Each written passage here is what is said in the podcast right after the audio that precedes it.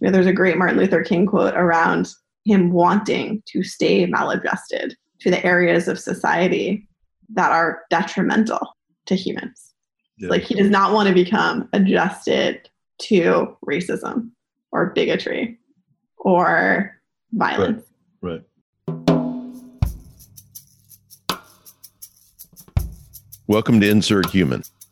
This is a show that is not for everyone. It's for seekers, people like you, hopefully, who are searching for solutions to your problems, the world's problems, and everything in between. The conversations to come are going to show you how finding the truth of our humanity is the magic key to solving pretty much anything.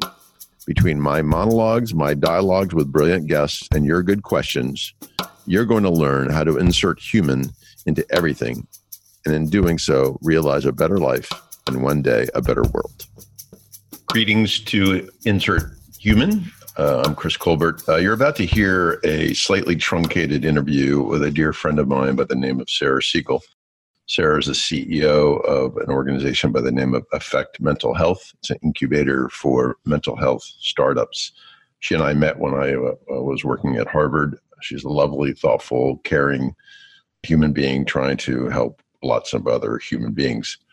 We all know that human beings are fallible and I am certainly fallible to the point of when uh, Sarah and I spoke, I accidentally didn't hit the record button all the way through until about 10 minutes into the interview. So you're going to miss the first part, but there's a solid 45 minutes after of our conversation, which is really about the failure of the mental health system in America uh, and also the opportunities uh, that we have as a society to make it right. So uh, here's my conversation with Sarah Siegel. Thanks for listening. And then there's another that gets talked about less frequently, which is for some conditions, we have really great treatments. Like OCD, we have amazing treatments. Great. Borderline personality, there's some really good treatments for that. But anxiety, great treatments. But there are other things where the treatments just aren't very good. And we've been funding you know basic science and neuroscience with the intention of understanding what's going on and how to fix things at a biochemical level. But we've you know in the last few dec- decades really neglected the environment of the person. And so if you take an example of like someone whose heart has been broken right and they can't get out of bed and they don't want to eat and they look very depressed and they are depressed and they haven't changed their clothes in a month and then they get a phone call from their girlfriend, their ex girlfriend, saying, That was the biggest mistake I made in my life. I love you. You're the one for me. When they immediately snap out of it, throw on their clothes and brush their teeth and get ready to go see this person in a second. And so I don't use that example to, you know, make light of depression because that can be really serious for many people, very hard to climb out of. But I think it does illustrate this dynamic where you have what's happening biologically inside the person, but also what's happening in their environment, what's happening in their social connections, what's happening in their spiritual worlds. And my strong hunch as to why we've spent so much time and so much money on the hardcore lab science and had relatively few breakthroughs. There are a lot of people who'd want to challenge me on that or say, you know, you shouldn't say that out loud, Sarah, because then we get less funding. And all of that's important. We should keep funding it. But we need to be funding more around what do we know works at the level of humans, human relationships, community support, how people understand themselves, how they get the skills that they need to live their lives, to know how to live their lives. It's complicated. And to find whatever is a reason for them to stay alive and keep living. I mean, it's funny, not funny, haha, but, but, and I think you know this, that the last two years of my life, I have increasingly been carrying one flag, and that flag is, is is all about the importance of of bringing more of the truth of our humanity into every equation whether the equation is one's life one's relationships one's startups one's company one's country one's city that i think the massive miss in a lot of of what we do and how we do it is a, a sort of an embrace of our truth and so it, it seems that seems similar to sort of what you're saying in, in terms of the sort of the, the methods, if you will, of mental health kind of not being considerate enough of that that truth. Is that is that fair to say? Yeah. Yeah. I think, I mean, the way I would summarize it is biological, psychological, social, and spiritual. Right. Whole whole person. Right. Yeah. Those elements might be different, but if one of them is off, if two of them are off, there's many ways to to address that. Right. Some of which are through, you know, our healthcare system, and some of which are through what we intuitively know.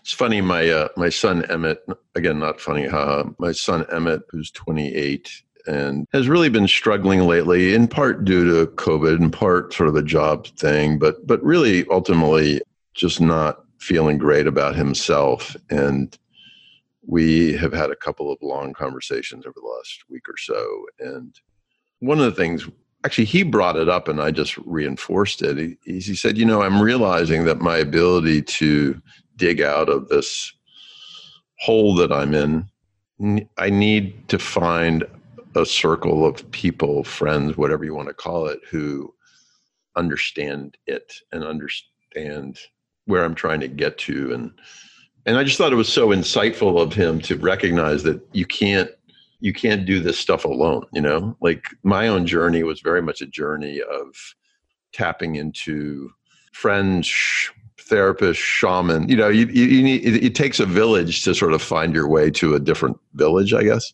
Mm-hmm. So yeah. So so t- tell me more about Affect. You know, in terms of w- the work that you were doing, like what your what your days are like, um, yeah. the progress you're making. How's um, it working?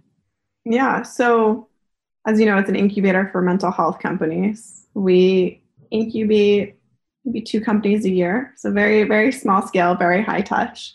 And I mean, it's it's interesting and it's an experience because incubating one company is hard. Building right. one company is hard. Being the executive of one company is hard. And so, you know, each of these companies is on a path and they're doing this dance of how do we build what I say in, in my heart, which is the more beautiful world that our hearts know is possible, right? What's the right. company that's going to get us there? It's going to create access to some of the things that you're talking about, environments for those conversations, while recognizing how the world is set up today to handle mental health. Right. And a lot of these companies are dancing between the existing healthcare system, right? Where where are the payments? Where are the dollars? What does insurance cover? How are these insurance companies incentivized? There's some really quirky, surprising things in there. And what do we actually want to create? and how do we get there? So I think it's hard. I mean, you know a lot about this world of innovation, but how do you create the new world that you want to see while needing resources from the old one? Well, you know, it reminds me of I was I was telling a friend yesterday that five or six years ago, before I went to Harvard, I started working on this education idea. I don't know if I ever told you about it, but the, the simple idea was to convince tier three liberal arts colleges to replace their not so great career services offering with my offering, which was a four year developmental program that would result in the student graduating not just with a degree, but with the capacities to live a fulfilled and meaningful life. So, yes, we would help them find a job, but as importantly, we would help them understand matters of love and money and, you know, relationships, what, whatever. And, but that process of engaging with higher education around innovation exposed this this truth that that it's you know the, the, the thing they hold on to more than anything is is accreditation that that it's got to be certified and I, I, my guess is that the the innovators that you're working with you know are are hitting the same the same wall of well that's you know that's the ideas that they have have to conform to the way the system works right? The mm-hmm. way payments work the way insurers you know how they view all this stuff. And it's just brutally hard when you collide with the behemoth you know to change the behemoth's mind.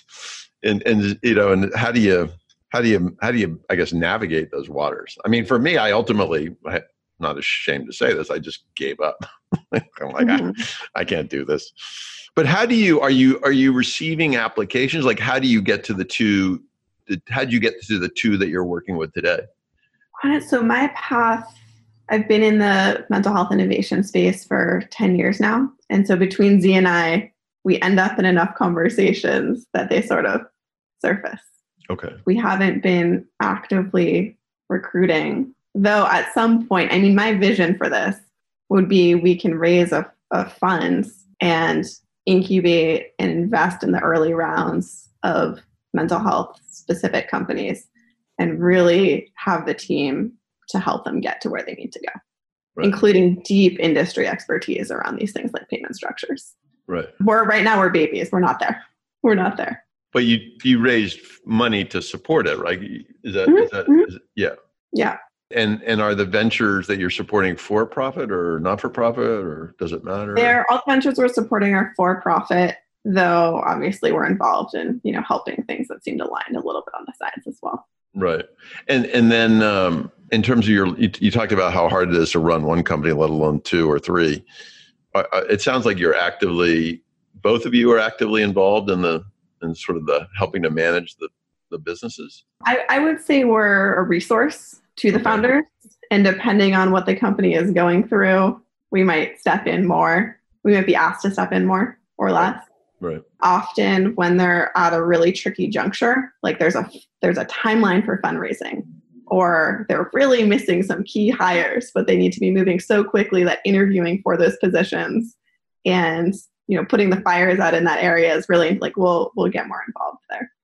Yeah. But to answer your question before about the models that people use, I think the most common is let's do something that's outside of the healthcare system. People are willing to pay privately for therapy. Let's start there, right? Right. That's a very common one.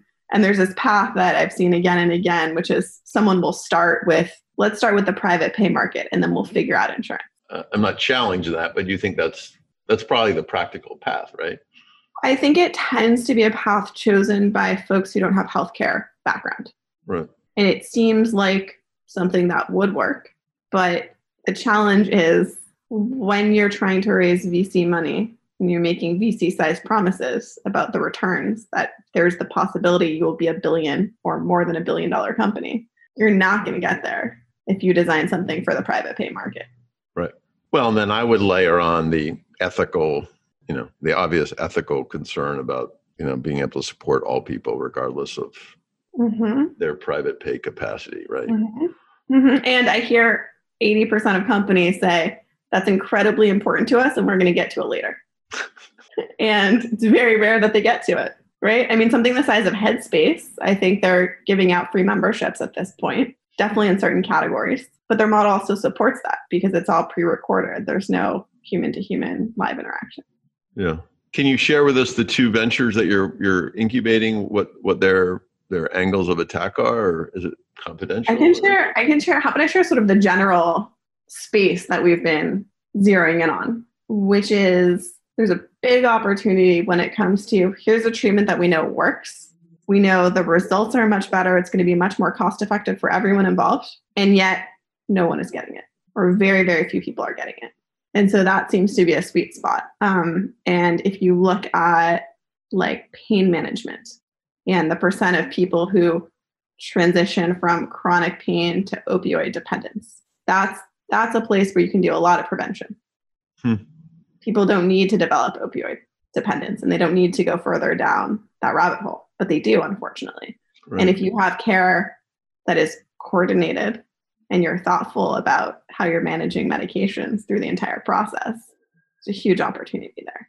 And that that's true in, in a lot of places. You know, a, a real sort of related aside, my, my, I mentioned my daughter earlier. She works at a hospital here in Boston and in the cardiac unit, and she will share some of the challenges she has without naming names, obviously. And, and one of her cases was a guy who was a stonemason, and he'd had five open heart surgeries over the last 10, 15 years, which is just amazing. And um, he had to go in again, and it was not, the odds were not good that it was going to work out well. But he revealed to her his concern wasn't his the chance of dying. His concern was being that his wife and family would find out that he was an OxyContin addict and that he'd been dealing with chronic pain, you know, for Yeah. imagine throwing stones around for a living. I, I guess I share that just to sort of underscore. I think we all think mental health issues are other, you know, are sort of are, are minority of of the population problems. Like, right, there's, there's, a it's a niche problem, and chronic pain is a that turns into drug addiction is a is, is you know very, you know I don't know anybody that might be dealing with that. And this when Annie told me the story, I was just like, you know, it's it's main, this is mainstream, right? Oh yeah. All this stuff is In mainstream. Boston, Massachusetts. Yeah. You guys are leading in this. Yay! terrible, terrible. So the kind of spaces are so that's one is we actually know what we need to do and it could really benefit from some coordination, from some technology in the background, from making sure that that model is implemented well and more widely available. That's one. Another is when people think about mental health companies, they're often thinking about an AI therapist or a tool to match me with a therapist or a meditation app. But there's a tremendous amount of opportunity to actually think about what's create what creates efficiencies for the providers so that they have more time to spend on the things that really mattered. So if a provider doesn't have to do a whole bunch of billing or if a provider doesn't have to do a whole bunch of scheduling, then that time can be reinvested in something that matters and is meaningful. And so Mm. there are a lot of places where the real value is in the human connection. And rather than replacing it, which is how people are predisposed to thinking about technology, you actually just use the technology to do the stuff the provider doesn't want to do anyway, and that's low value.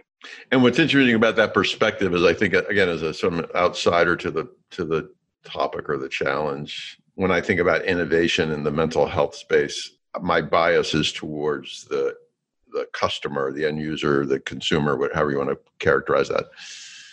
That that's where the opportunity is, and what you're suggesting is, well, actually, you know, on the provider side, on the supply side, you know, either through making it more efficient, cutting out non-value added work, or in the treatment methods themselves, that's really maybe where more of the the impact potential might lie. Is is that Yeah, and I think it's a combination of the impact potential because, you know, if you think about working with a therapist, wouldn't it be nice if they were a happy therapist? If they're feeling good about their lives, if they weren't feeling burned out, if they didn't feel like they had a whole amount, a large amount of debt from graduate school, yeah. right? If they didn't feel like they needed to cover all of their own clients and they could do it in some coordinated way, if they felt like they could take a vacation, you know, if they weren't struggling with everything that comes from self-employment, they weren't struggling with, you know, the details of getting a parking permit for their office for their clients and, you know, some neighbor dispute. Like that's Yeah. what we want is is how I mean we're talking about how do we make whole people? How do we make healthy people? How do we create like garden to grow people in are the vital conditions for well-being and you want your therapists and your physicians to be benefiting from that too. It also that also triggers for me this long held view that part of the problem that we have as a country, and we're, it's not unique to America, but we're just I think we're currently the poster child for it. The challenges that we're seeing unfold in our society are in large are in part a function of the limitations of what I call our human development system Mm-hmm. which to me is a combination of the formal education system, you know, pre-K, 12, higher ed, whatever, and then the informal system, which actually I think carries a lot of the more of the impact, and that's what happens at home, in the community, in the old days, in church or synagogue, like, and how the child's guardians and stewards and parents and whatever come together to develop them, you know, and to develop not not just their sort of functional capacities, but their their human capacities, their spiritual capacities. And I really do worry that you know not only have we underfunded our formal education system, and teachers are put us you know sort of put asunder by it all, but the informal system is also I think really really suffered for a variety of reasons over the last 20 or 30 years. Yeah. So it's a sort of this macro view of, you know, in order to improve our mental health collectively, don't we have to start looking more explicitly at the source of us? Mm-hmm. You know, I think about my own issues, my own darkness, which really came sort of crashing down on me when I was 37. I'm not putting it all on my upbringing, but I, I'd certainly say a fair amount was derivative of the things I didn't get. So, eh, you know, anyway, it's just, uh, Yeah. I agree with everything that you're sharing. I think that's incredibly important. And there's so many ways to think about that, right? So, one is what are we funding? How are we supporting parents or people who are interacting with the next generation? What our informal spaces look like? And then there's, you know, particular things like technology or social media or the pressure that's on a lot of kids. Yeah. And then things that are really coming, I think, into view very clearly right now that have been happening for a long time around what are the values in our society? Like, does everyone have a shot at well being? Are people being systematically locked out of that? And what does it mean to be? You know, there's a great Martin Luther King quote around him wanting to stay maladjusted to the areas of society that are detrimental to humans. Yeah. Like he does not want to become adjusted to racism or bigotry or violence. Right. right. And in some ways, like what I hear a lot from teenagers is they have a challenging time because we're telling them on the one hand that there's essentially no real forceful collective action when it comes to curbing carbon emissions, right? Right. And so they're learning that they might be one of the likely, I guess, depending on who you talk to, what perspective, these teenagers are likely going to be one of the last generations on this planet. And yet we're telling them to have hope and we're telling them not to be anxious. Right. And that anxiety is a medical issue that you can treat with medication. And that's, you know, many generations have had their fear that, you know, something terrible would happen, whether it's world wars. I think it, it often involves military conflict. I used to be afraid as a kid of, you know, at some point the sun will run out of energy and then we'll all die. But that's really, really, really far ways off. Right? I didn't grow up. Grow I think about that all the time. Yeah, but we have a much more urgent one now. And so, how do we think about what is fundamentally a mental health problem, like anxiety, and should be addressed through the tools that we have in mental health, versus a totally healthy reaction to a society that's challenged, a planet that's challenged, a family that's challenged? And we can use the tools from mental health to help people cope with that anxiety. But I think we have to also remember to solve, to find the root causes of the anxiety and work towards those. Yeah, I totally agree. I mean, two two responses. You know, one is I said recently that COVID is has both revealed and is reminding a, a, percentage of the population that has operated under the belief that everything is solvable, everything is surmountable, that we shall never suffer. I'm not saying that's the whole population. I'm saying it's a percentage of the population. It's underscored that that is not actually true. And that's, you know, that, that is a mind bending proposition, I think, for a lot, for, for a lot of people. The other thing I want to mention is, is when you're talking about, you know, sort of our society not having a clear definition of the values that we sort of eh, hold on to outside of maybe the Declaration of Independence and the Constitution or something coincidentally, I, I, did a solo podcast talk earlier today, or I recorded it. And it was my first one where I just riffed. I just, the, the other ones I've done over the last couple of weeks have just been, you know, posts that I've written, basically scripts. And so I would read them and they're, they're fine.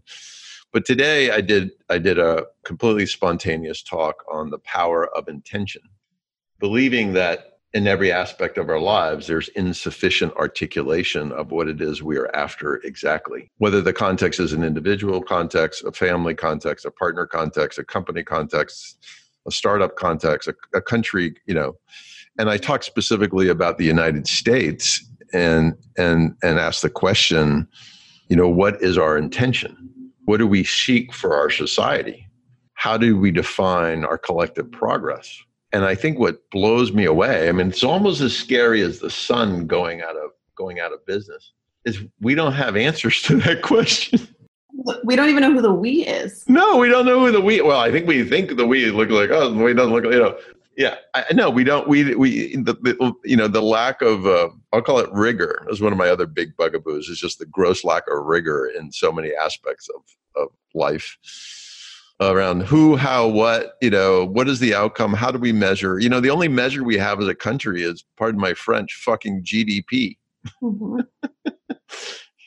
you know, meanwhile, hundreds of thousands of people are are collapsing, you know, are are are massive pain, are are dying needlessly are you know in terrible places and you know we hold up gdp as the gauge of a healthy country and you're like what?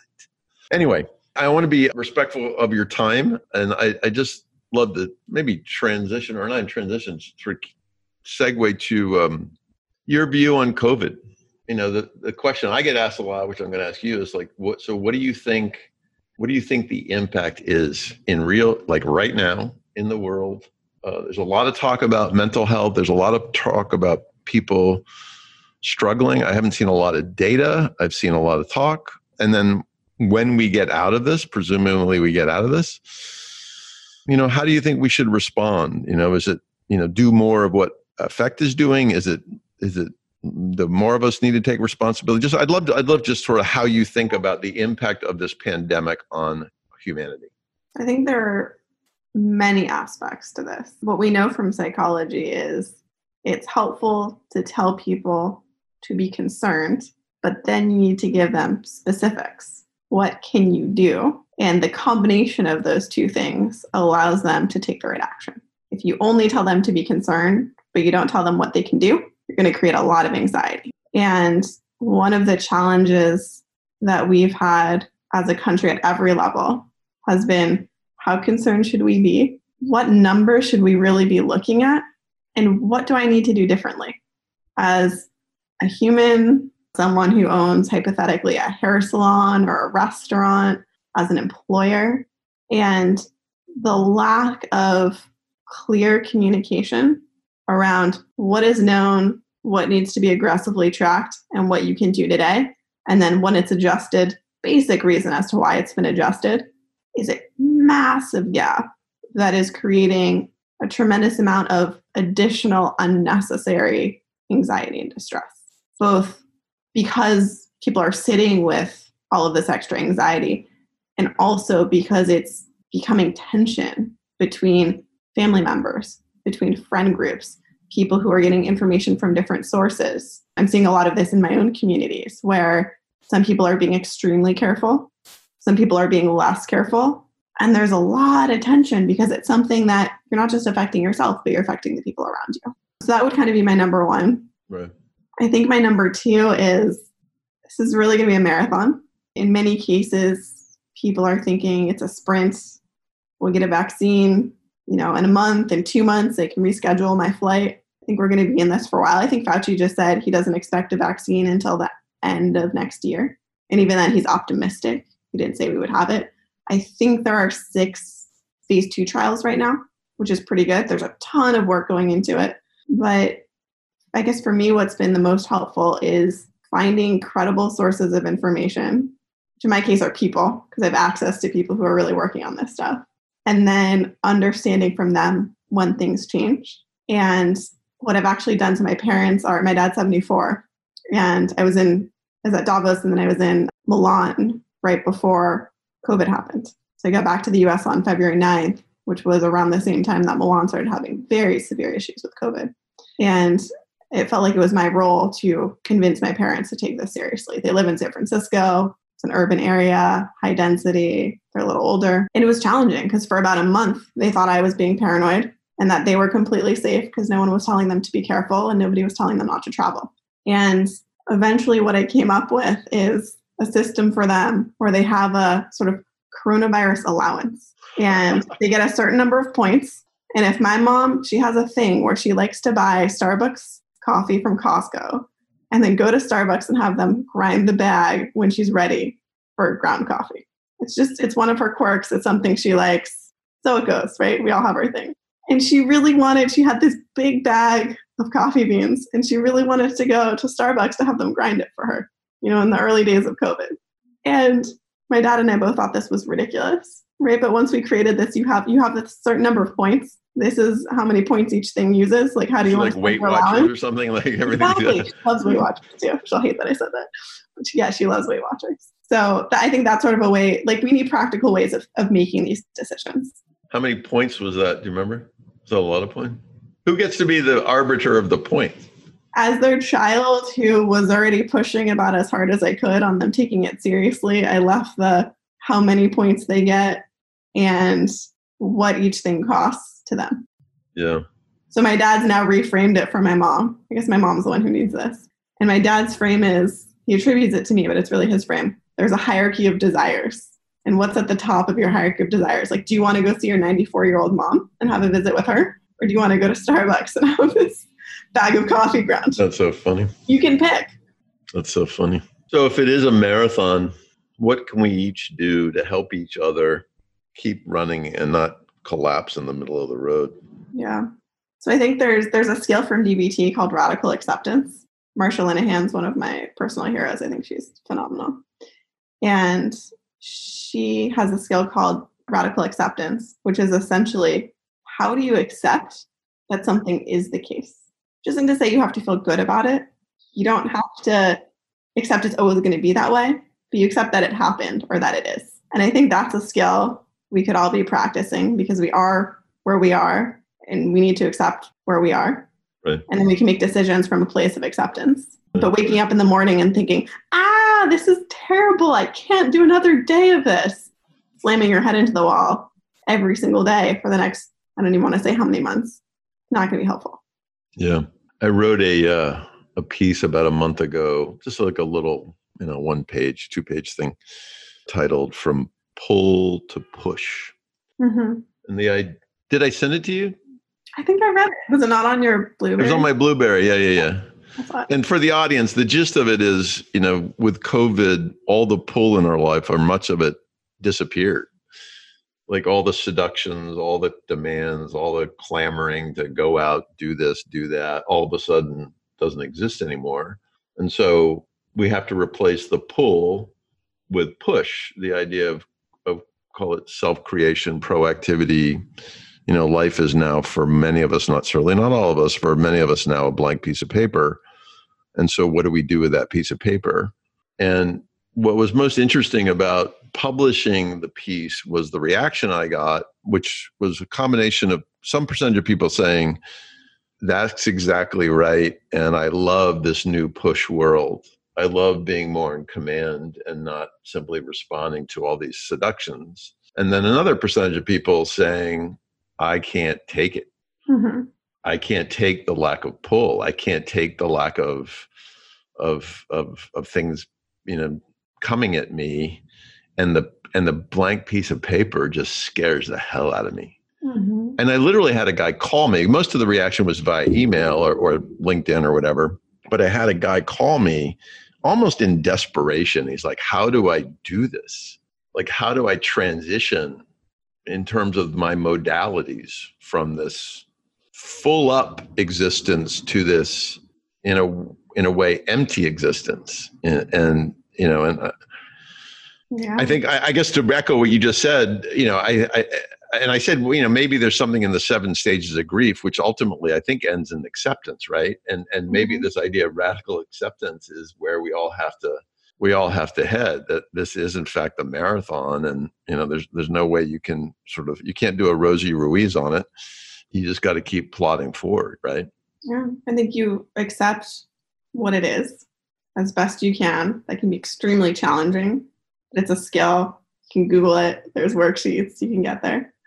And then you think about what is it that I really want to be doing right now? And you get to the root of what that desire is or what that need is. And is there another way that you can be meeting that? Yeah. And even though it's, I mean, there are many people for whom this period is extremely painful for so many reasons. And then there are many people who are really struggling with exactly what you're talking about around it's a forced reset, it's a forced moratorium. There are people, many of whom we know and interact with through work and on a daily basis, whose lives have been built around the next goal and achieving success.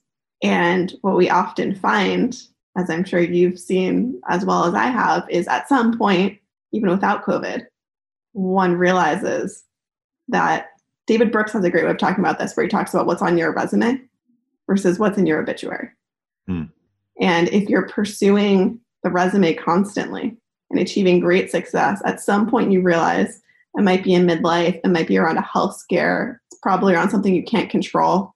Maybe for whatever reason your company goes bankrupt, something like that. You realize that you've been building something that isn't actually aligned with your core existence, values, all these deep or more meaningful identity questions. I see you nodding. Right. Yeah. Oh my God. I think what COVID is providing is a communal way of experiencing that sooner for many people. Right. Forced.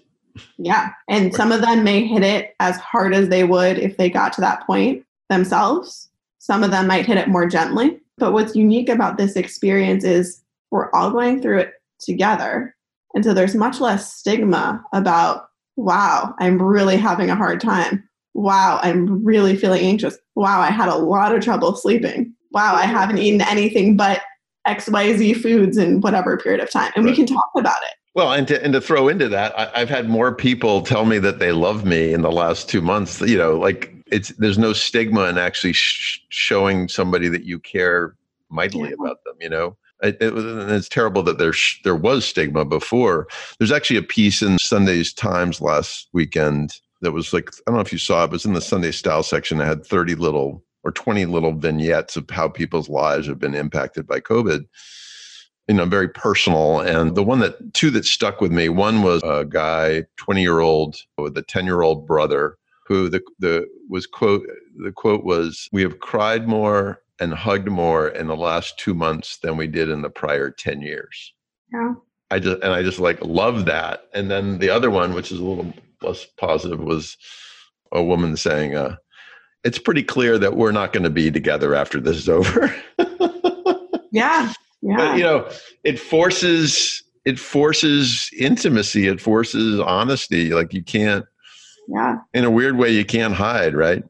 Yeah. And at its core, it's about death. It's oh, about yeah. Life, and it's about the preservation of life. Yeah. We're going as individuals and as society to extreme measures to protect life. And it's a natural question then what why are why is life so valuable? What is it about my life that I really want to save? That I really want to be experiencing? Like what makes my life worth living? And how can I connect with those things even in this circumstance where you have to be extra careful? And so, well, for a lot of people, when they get there, it's around connection to other humans, it's around intimacy, it's around vulnerability, it's around creation. For some people, you know, it can still be distraction, running from distraction to distraction. It's still a path. I mean, there are people who are doing like 18 online yoga classes and Zoom birthday parties every day. I was doing barre. Who are doing, you know, they're speaking at like 10 national webinars every day. You right. can still choose that. Right. I was Kate and I were doing barre for a couple months, bouncing around the, the living room, but it didn't really work for me. But the other the other thing is all sort of brings up in my my book. This is it. I talk about this is sort of your point about David Brooks' piece that your life is a movie to be made, right? And so at the you know if if at the end of your life you're walking down the street and you see a movie theater, assuming they have movie theaters, and there the title of the movie playing is Your Life, and you walk into the movie theater mm-hmm. and you mm-hmm. sit down and you watch the two and a half hour movie of your life. The question is, how do you feel at the end? You know, and and if if your life is a resume, it's likely that the the screenplay isn't going to be so great, right? Because that's only one dimension of a life. Mm-hmm. and um, so using this time potentially to begin thinking differently about the screenplay you want to write for the future. Yeah. Anyway i need to be i need to be respectful of your time. I will be respectful of your time. And mm-hmm. just close by th- thanking you and telling you i love you. And uh, as i said at the beginning we, we you know sarah and i don't know each other all that well, but I think we know each other pretty darn well, and I think we genuinely care about each other. And I'm so appreciative of you, of you, and of you making the time for me and making time for insert human. And I'd love to talk to you forever, pretty much. We can do it. Okay. We have nothing but time now. we have nothing but time. All right, I'll let you go, and then I'll reconnect soon. And I would love to just keep talking about all sorts of stuff. Sounds good. Thanks for having me on the show. Thanks for listening today. If you're in search of more opportunities to realize positive change in your life or work, and you find what I have to say helpful, you can always subscribe to my show, check out one of my new salons. There are weekly virtual gatherings of like minded folks you can read some of my writings or just listen to one of the talks that I've given around the world over the last couple of years. And you can do it all at chriscolbert.com. While you're there, make sure to sign up for my ongoing email updates. When you do, you'll receive a free copy of the first chapter of my about to be published book, Technology is Dead. Again, it's all available at chriscolbert.com. Thanks again for listening today, and I look forward to connecting more in the days ahead.